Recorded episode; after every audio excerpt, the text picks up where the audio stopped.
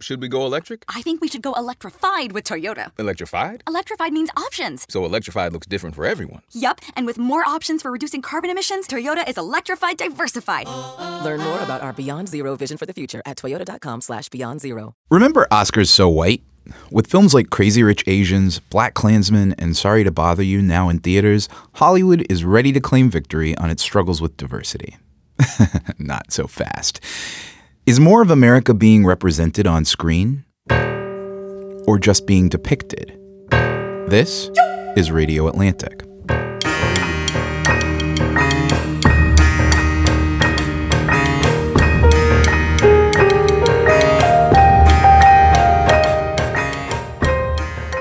Hi, I'm Matt Thompson, executive editor of The Atlantic. With me here in DC is Gillian White, Atlantic senior editor. Hello, Gillian. Hello. So good to see you. So good to see you too. Over in New York, we are joined for the first time, I believe, on Radio Yes. Atlantic by our colleague, Hannah Giorgis, staff writer at The Atlantic. Hannah, welcome to the table. Hi, y'all. Thanks for having me. Anna, this is not your first time. This is incredible. It- it- are- do you feel is. historic? Do you feel like I'm- you're a part of history? Wow. right I'm just now? honored to yeah, be here. Yeah, I here gotta now. write this down. Thanks, y'all. Hannah, you cover culture for The Atlantic and you have been thinking big thoughts about culture recently. What do you want to talk about today?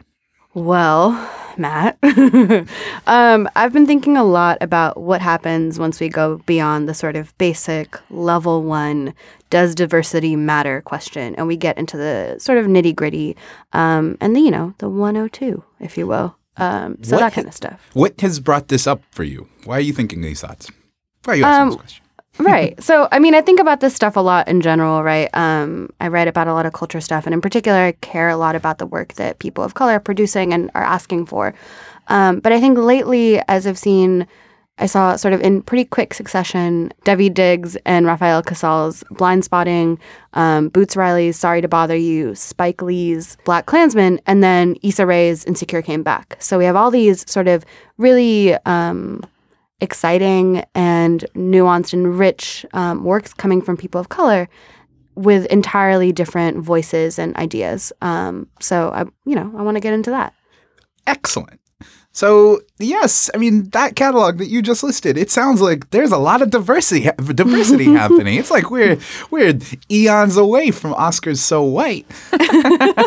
so diversity problem solved, right? Uh, I wish. Quite. So you have been um, writing about um, what you are and aren't seeing in these depictions, and tell me a little bit about uh, what comes after, what comes beyond diversity in this conversation. Right. So, you know, I've always been particularly interested in intra community conversations, right?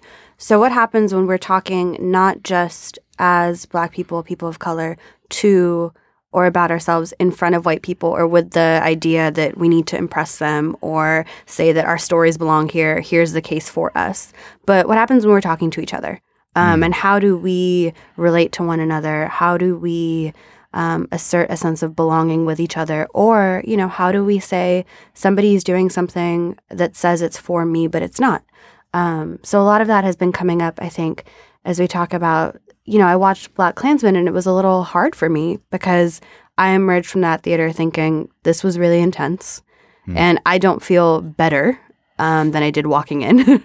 Not that I expected to, but it, it felt um, a little explainer y, a little racism has existed, racism continues to exist. By the way, did you know Charlottesville happened? Um, in a way that to me um, felt like, you know, it would have been more necessary or useful for white moviegoers. Right. I mean, and Hannah, we've talked about this before. I think it brings up the question, as you said, when we see these movies, these films, of who is all of this for?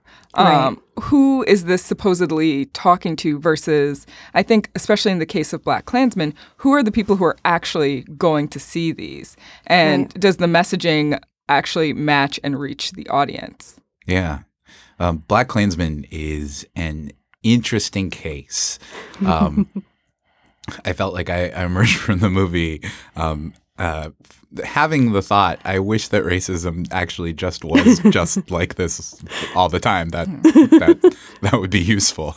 All the races just wore pointy-headed hats and were Right. like, self-evidently evil. Right. And easy Yeah. to spot. Yes. Yeah, Right, And and they you didn't know- have more of a motivation than just to be racist. Right. Yeah. Right, right. Um, and you know that movie has these sort of funny moments where, you know, Topher Grace as David Duke does the kind of like, I wish we had a president who would abide by these policies, and I wish that he would want to make America, you know, have its greatness again. And it's very sort of wink, wink, nod, nod.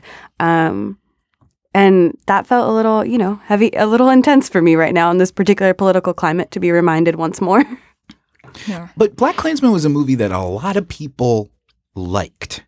Yes. Um, a lot of people found it useful. A lot of critics found it useful. As we speak, the movie Black Klansman has an 82 on Metacritic, um, which is a, uh movie review aggregation site that uh, combines scores from different movies and kind of comes up with an Uber score based on how critics have rated it. An 82 out of 100. Uh, what do you think that that reflects? I think it's timely. Um, you know, I wouldn't even go so far as to say I don't like it. Um, I wish that it were shorter and that the sort of ending characteristic Spike Lee montage of current events um, that the movie is clearly inspired by, that that segment ended or didn't exist. But I think that it's there are moments when it's really fun and funny. Adam Driver gives a particularly great um, performance, and you know, John David Washington is is fun to watch. And there are things about it that, especially thinking about some of Spike Lee's more recent works, make it um, a welcome addition to his repertoire. Yes. Um, yeah, I think I would agree with all of that. Uh, but you've mentioned you are interested in the intra community conversation. As we talk about a movie like Black Klansman, I'm curious, who do you think that that movie was for? Yeah, that's a great question. Um, I think it's for, you know, I think Spike Lee would probably say it's for everybody. um, but I think it, it probably is most effective for either your sort of moderate white person who, you know, understands objectively that racism is evil and bad, um, but sort of doesn't understand the ways in which it has inspired terror historically and sort of in this contemporary moment. And I think for Black folks who want um, a jumping off point to talk to each other about certain things. So I think it raises really interesting questions about, you know, does having more Black police officers help solve the problem of American policing? Um, it raises interesting questions around what does community loyalty look like? What does it mean to you know, to hold each other down, to establish power with one another. And again, like this is the thing that, you know, we were talking about earlier. What does it mean for Ron Stallworth, who John David Washington plays as a black police officer who pretends to be white over the phone um, and joins the Klan? what does it mean to be able to play around with race in these ways, to sound white, to act white? Um, and I think, you know, if we as a community, as as Black people, if we come together and talk about those things, I think it's useful. Um, but as far as getting the message of racism existing across to us, I don't know that we needed that. I wonder if it's also so popular because there is a segment of the population who just wants the bluntness, who wants to be kind Right. of hit over the head with, you know, the fact that this is what's happening and I feel that it's bad. And I just want somebody to say that over and over and over again. And there's a form of catharsis in that. Um, Right. And I do wonder if that's part of the reason why it's so appealing. I do think there's a not super small segment of the population that is frustrated with kind of the level of nuance and care um, that is being taken now to discuss issues of race and politics. And they just want, in their mind, to call a spade a spade. And right, for them, Spike Lee does that. right, right. Um, Hannah, I wanted to touch on to go back to um, some of the other works that you mentioned. Sorry to bother you. Insecure with Issa Rae, um, Blindspotting. Um, you have recently written about the sounds that we hear. Um, all of these works um, center on the experiences of Black characters, and um, you uh, you wrote a piece for TheAtlantic.com That I did. um, about the sound of the black universe that's depicted in each one of Yeah. these works. Um, tell us a little bit about what you found in this cinematic corner. Yeah, yeah, definitely. Um, you know, it's funny talking about this like literally talking. Um, as someone who, you know, shares a similar background with Issa Rae in that I'm, you know, a young black woman who grew up in Southern California with like a black immigrant family for whom English wasn't the first language, right? So my first um, my own personal first uh, interactions with English were often with white people or with other folks kind of trying to make sense of what it means to sound American. Um, and so I was thinking a lot about that as I wrote. But I think one of the criticisms that the show has gotten is that when, in particular, Issa says certain words like the N word or certain phrases associated with, you know, sort of Black American speech patterns, that it doesn't sound right or it sounds off. Um, and that's a really hard thing to quantify. Um, and it's also, you know, it's tough that that show has sort of been saddled with the burden of representing so much of Blackness because we don't have as many um, you know, we don't have as many examples of what it means for a character to be black and young and in America because those kinds of works just don't get greenlit as often. Honey, you mentioned a particular moment in the show Insecure. Um, uh, you're describing a conversation between two characters in the show Issa Rae, um, the creator, and Molly, her friend, who we're going to hear from first. Let's hear that clip.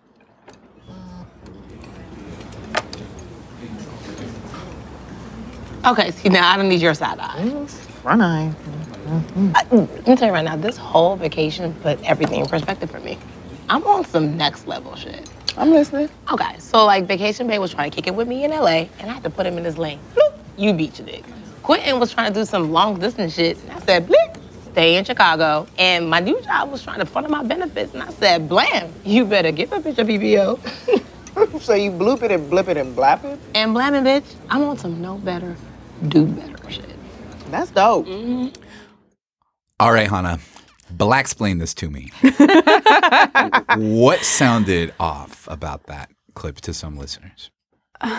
Viewers, know- I should say, because not everybody watches this on a podcast. right, right. Um, I think one of the things that people have pointed to is the way that you know vowels are elongated, or you know you hear like the blamin, like this an almost like nasally quality um, that we tend to associate with sort of white vocal patterns. Um, just little things like that that sort of clue you into the fact that maybe this is a stretch for this person vocally because it's not something that was in their kind of you know repertoire growing up. Um, and that you know acting is acting right? Like all actors are embodying something that is outside themselves. Um, but it's interesting to think about how fluid language is and you know sometimes is not as it concerns um, blackness.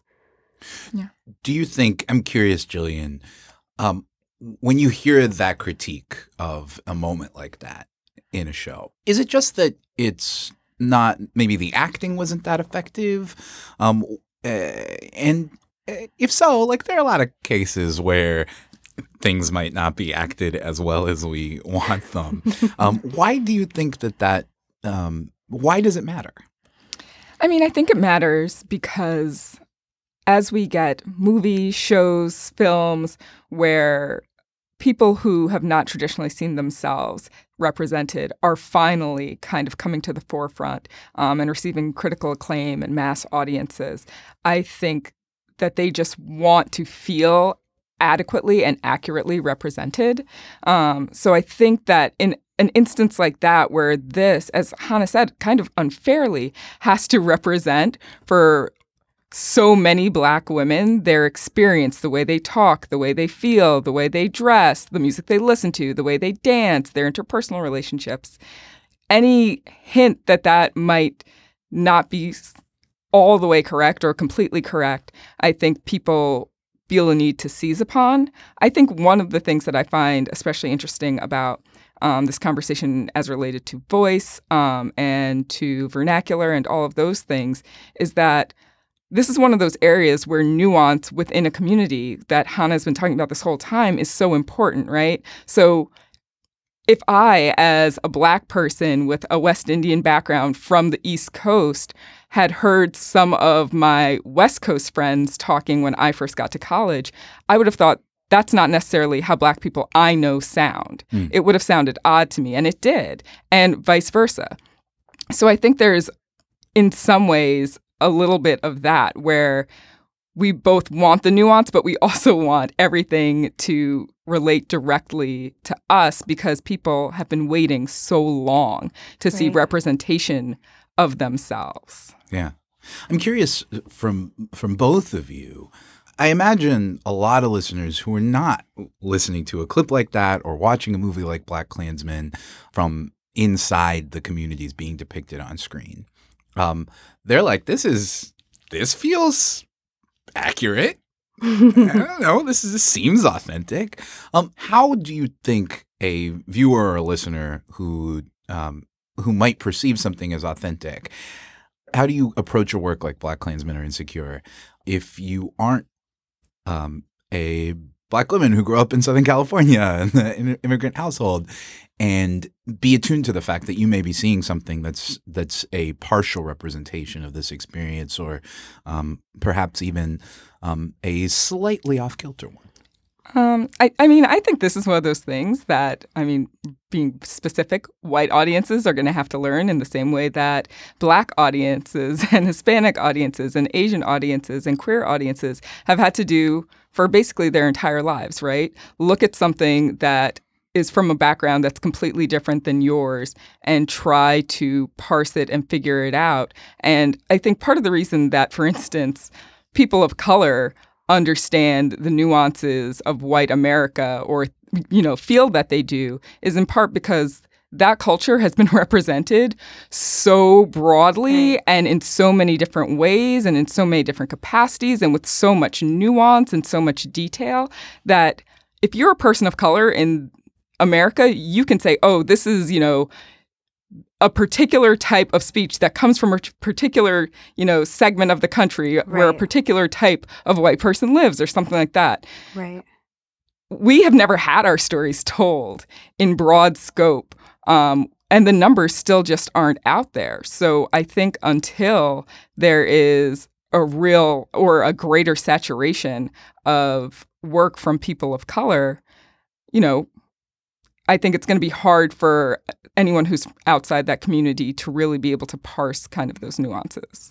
Right. And I think, you know, remembering that not there's no single story, right? So like Insecure is a specific story about some specific characters in a specific part of the country going through specific things, right? And that not every black woman you see or encounter has had a moment like something Issa or Molly has had. And like maybe there are moments that they can relate to, sure, but that you know, black creators or creators of color shouldn't have to speak for their entire communities. They should just be able to create art. And I think the more we move away from the burden of doing explanatory or like almost anthropological art in addition to just telling stories, um, that'll sort of move all of this along.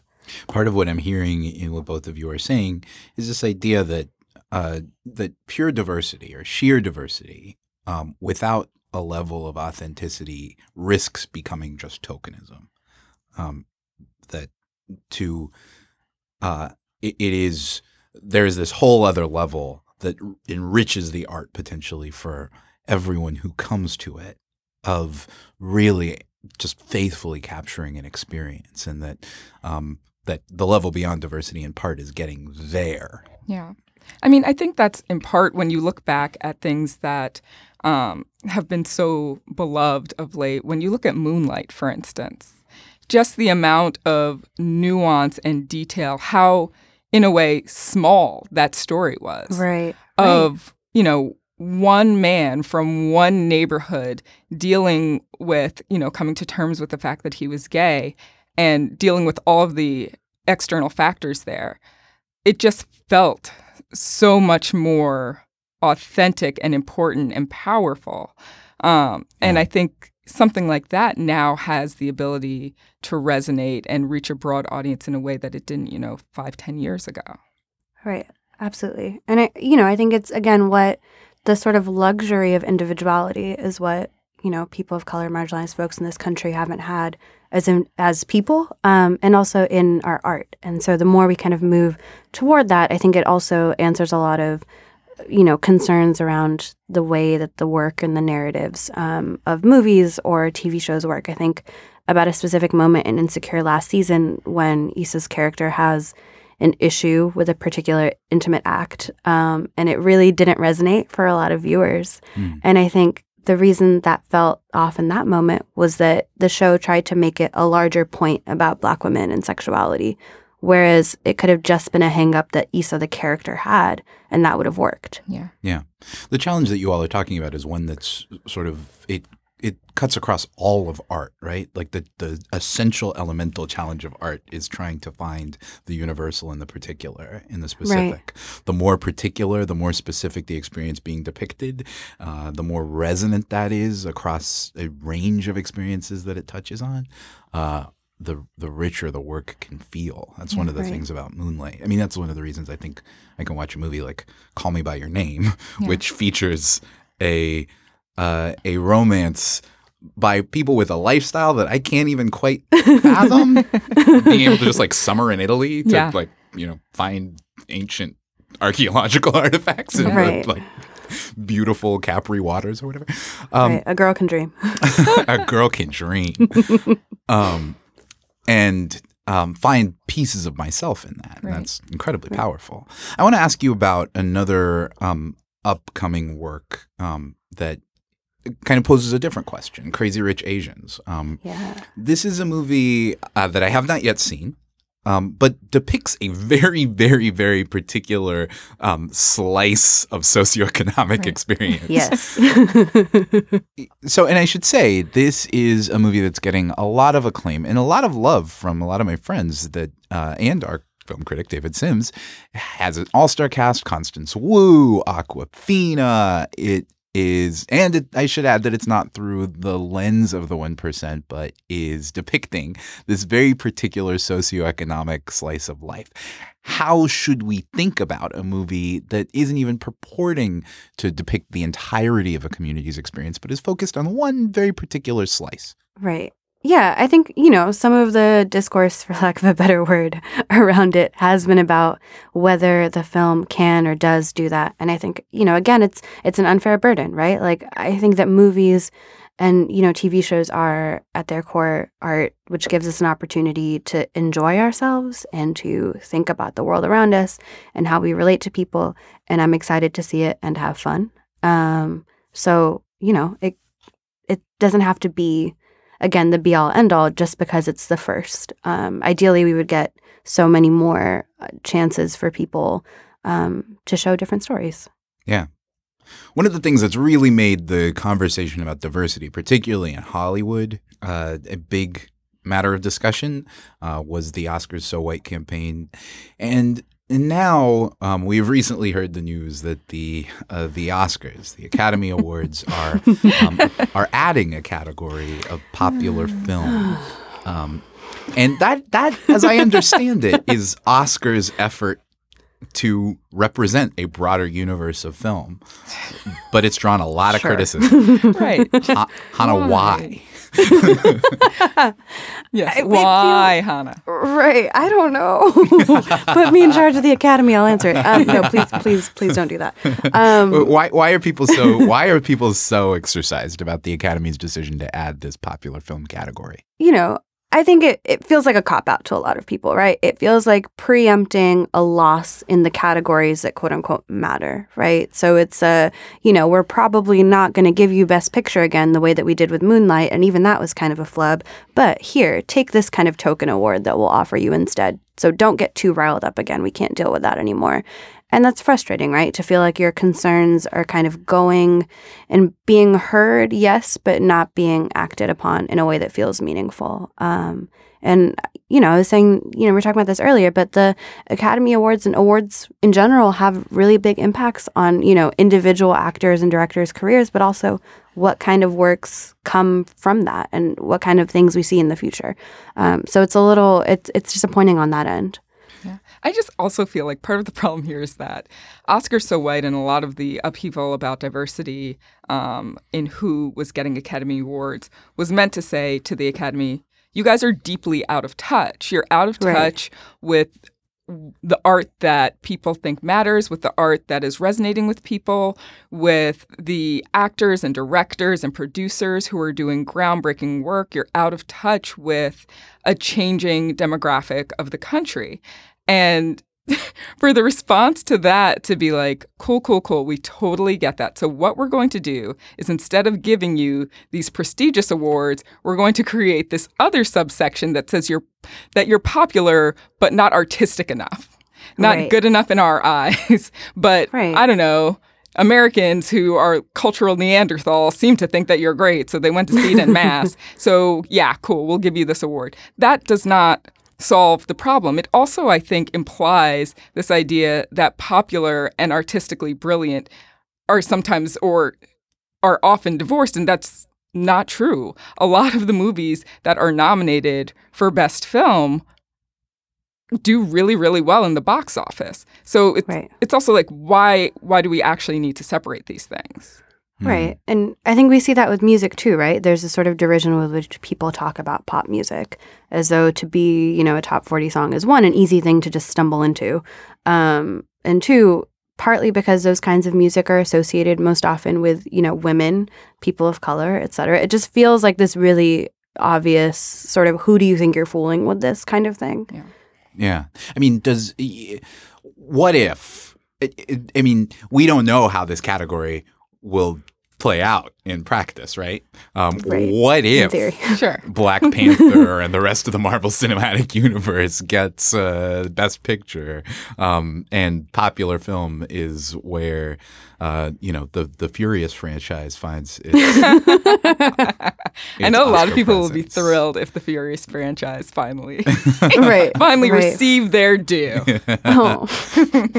but uh, and, uh, do you think that that's possible? Are we presuming a lot to assume that the popular film category is uh, is a cons- consolation prize for films that are Mm. blockbusters? I don't think we've. Go ahead, Julie. I was gonna say, I mean, to a certain extent, of course, we're presuming. You know, we do not have this crystal ball; we can't see into the future. Um, Right. My favorite part about th- asking this question is, is hearing the sigh in both of your voices when the question is asked. It, Right. it just does. I think also you have to kind of look at the track record here. Right. Right. Um, and the track record a little bit suggests that this is going to be a repository for things that are beloved and incredibly popular, and that the Academy knows that they'll be screamed at if they don't give some recognition to, but that they don't deem artistically significant enough to include in kind of their existing framework for what makes a best picture film. But I think part of the problem there is that the whole idea was you need to rework your framework right. that was the ask. The ask isn't to create an additional field, it was to rethink the way that you're evaluating things. Yeah. The Grammys, I understand, have also gone through some similar contortions. um, Right. And have been criticized for um, uh, um, choosing albums and artists that they can honor um, in order to avoid controversy over diversity Right. Right. in their selections. Um, Like, what is that category? Like best urban contemporary? like, what does that mean? What does that mean? what does that mean aside from best album made by a black person? Right. Like, there's no, there's no sort of grounding, unified, cohesive musical, you know, um, factor that brings them together. It's literally just the color of who makes it. Um, but yeah, I mean, I agree with everything that Gillian said. Like, obviously, we can't know definitively, but this is when we're talking about the Academy, we're talking about an organization that has historically refused to even watch films made by Black people. They didn't watch what was it, Girls Trip, I think, which was like a massive blockbuster hit and also like an incredibly well done film. So I don't know that that they've necessarily inspired hope or goodwill thus far. Uh, Hannah, the title of, of your piece for the site the other day was What Does It Mean to Sound Black? Um, what does it mean to sound black? What was your conclusion? What's the answer to that question? It's complicated. Um, that's generally the answer that I arrive at.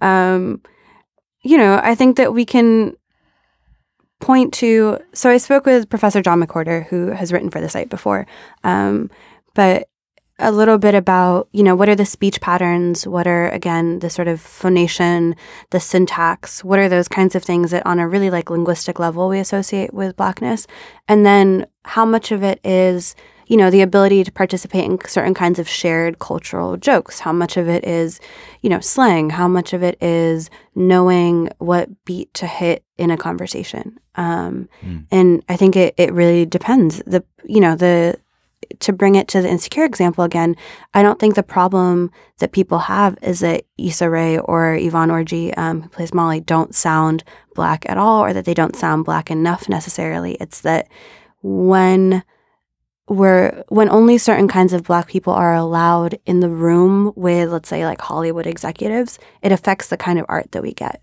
So if somebody who sounds more quote unquote natural saying some of those words, um, were to walk in a room with HBO, would HBO take them seriously enough to give them a show where they could say those words freely um, and in a voice uh, that sounds, you know, less acculturated to whiteness? Yeah. And I think that's a complicated question. It's not just about um, authenticity; it's about access. Yeah. Uh, John McWhorter, you, who you mentioned, uh, also recently wrote for our site about um, a poem by um, a white author. This is relevant. Um, that was published in the, published in the Nation. Um, that poem drew a lot of criticism. It was a poem by um, Anders Carlson Wee, um, and it drew a lot of criticism because it was written in Black English, Black vernacular English.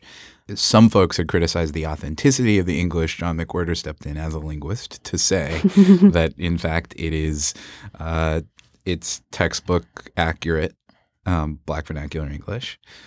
Um, I want to ask um, on behalf of the folks who are listening to this and saying, you know, oh man, first y'all made me to worry about diversity. and, and now now that we've we've gotten more representations of these different communities and experiences on screen, now I got to worry about is it authentic enough? I mean, Hannah, give us give us a closing word for the audiences that are coming to the table um, with that. Yeah. I think one of the ways that we think about stuff like this is our authors, our poets, our um, TV show creators, are they allowed to write in this voice or are they allowed to be this kind of person? And I feel like that's not necessarily the most fruitful question. I think, you know, it's better to think about it in the sense of are you doing this justice? And sometimes the answer is by virtue of who you are, you can't. And sometimes it's just that you need to do your research more. And sometimes it's that you could do it justice, but maybe someone else would be better. Um, and so I think it's not, it isn't, you know, for lack of better words, it isn't a black or white thing necessarily, but it's often that in the case of that poem, did he need to employ that voice to get across the point he wanted to? Was he the best poet to tell this specific story? And often, even if the question of someone being allowed to do something, um, even if that answer is yes, the sort of secondary questions might be no, or might be wait, or might be, you know, access a different part of yourself that you know better. Um, and that feels like a more g- generative place to begin rather than thinking about it as a restriction. Hmm. Yeah, I, I think Hannah's point of is it necessary to use this particular voice, which is not your own, um, in order to get across the same point, um, really, really resonates here. What what was the utility of doing that? What was the necessity of doing that? And if there is none, if there was another way to construct that, then it begs the question of why why why did you have to embody um, you know a black person or a black vernacular in order to get that across um, and was it necessary to kind of or was it you know just a provocative thing? I think another thing that a lot of people felt about that was that um, it was stereotyping. And i just want to quote this portion from what um, McWhorter wrote, which was the idea that non black people seeing black people depicted as using their own speech form will think that's the only way black people can talk corresponds better to another time than our own. It assigns a rather brutalist naivete to people who, albeit hardly devoid of subtle racist biases, have come a long way from Jim Crow. Progress happens slowly, but it happens. And I think the level to which people might have been offended or took issue largely hinges on how they feel about that graph. Um, Right. So if you feel like this concern that somebody, a white person in particular, reading that will think, well, yeah, that's how black people talk, most of them at least. If you think that most white people would feel that, then I think there's a lot of reason for you to feel offended or upset by that. Um, McWhorter doesn't seem to think that, and I, but I think a lot of Americans would fear playing into those stereotypes. Well, thank you for that. There's a lot that you've both given us to think about uh, today. In a moment, we're going to turn to our closing segment, Keepers. Stick around.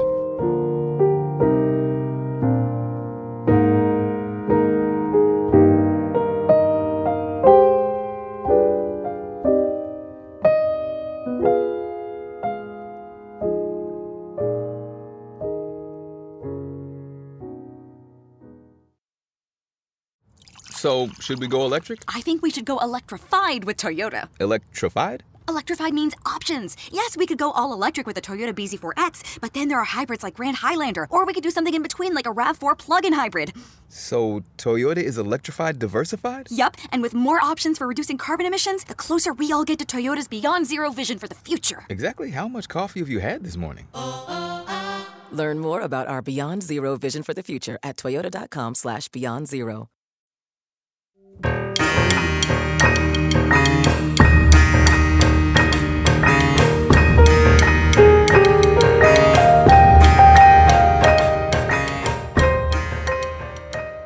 And we're back, and let us turn to Keepers, in which I ask our guests and you, our listeners, the question What have you heard, watched, listened to, read, experienced recently that you do not want to forget?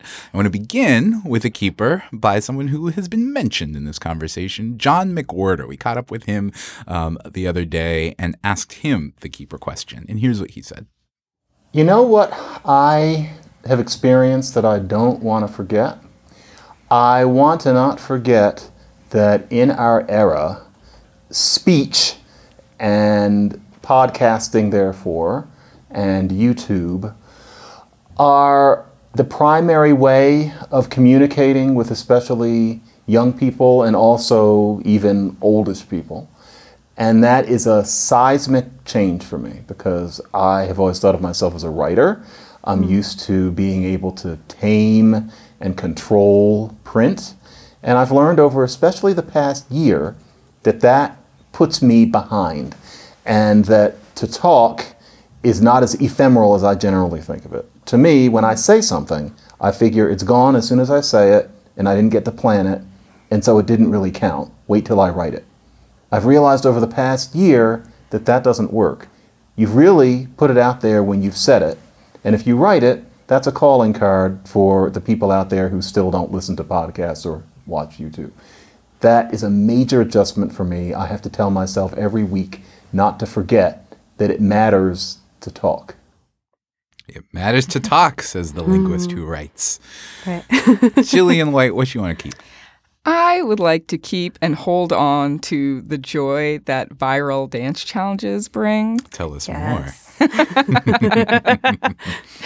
So, I mean, anyone who has the internet or a radio or anything else probably heard Drake's um, In My Feelings. and anyone who watches music videos or, again, is on the internet has probably seen the many versions of this very, very silly dance, perhaps culminating in Will Smith.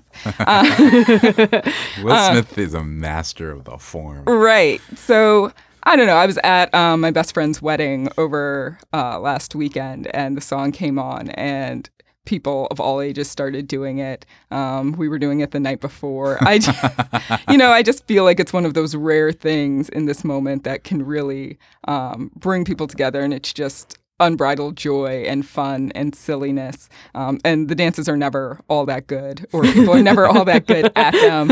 Um, and you don't have to be. Um, So I find that just thrilling and great, and I want to hold on to those. Delightful.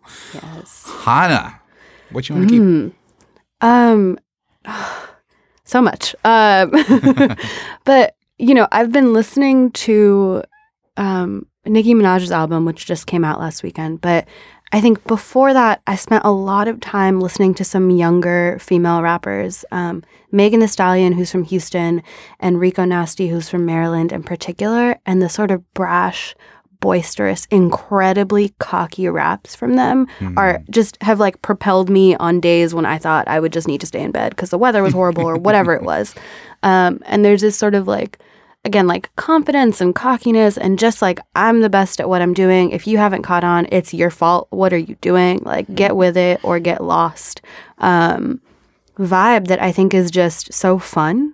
Um, and so i think particularly nice um, in moments when you know i live in new york and i walk down the street especially in the spring or the summer when the weather is nice and it's just you know men and street harassment and it's so much and feeling i think really vulnerable and fragile in public spaces can be hard.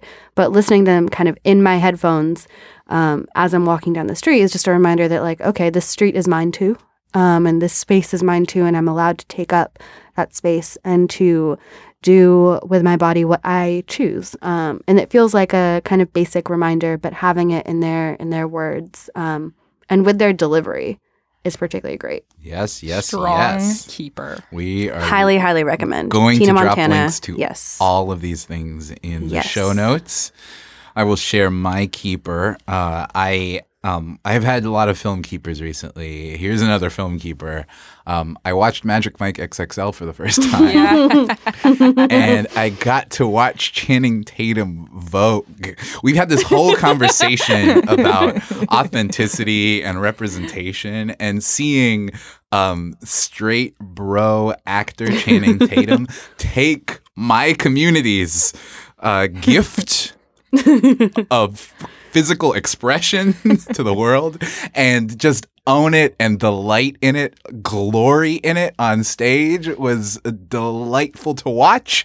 Um, if you haven't seen Magic Mike XXL, this moment happens early in the film. Okay. There's a dance off at a um, at a drag performance and um and you know uh, the first couple of competitors are not part of Magic Mike's crew uh, but come on stage voguing and then Channing Tatum comes on stage and true he gift. vogues. He brings it. He just uh yeah he he studied. It was i mean it's delightful among other things because of him being just an excellent dancer Yep. and seeing this as another Yes. mode of expression um, that has its own particular beauty and just honoring that uh, was absolutely fantastic to watch. I watched it thrice. I think I woke Brian up. I think he was like a, asleep. Uh, I was like, you have to watch Channing Tatum Vogue. Um, uh, and then watch Pose. Then go watch Pose Yes. After you see that. That was good. Strong. Strong. Hannah Giorgis, we got to have you on Radio Atlantic again. Thank you so much for joining us. Thank you so much for having me. y'all. It was real fun. Gillian, it's a pleasure as always. Thank you. Thank you. Thank you for edifying all of us. I will talk to you next week. Bye.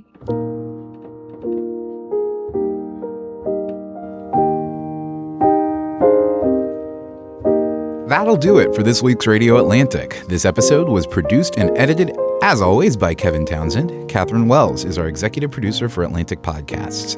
Thanks to my colleagues, the inestimable Gillian White and Hannah Giorgis, for joining us, and special thanks to Kim Lau for additional support.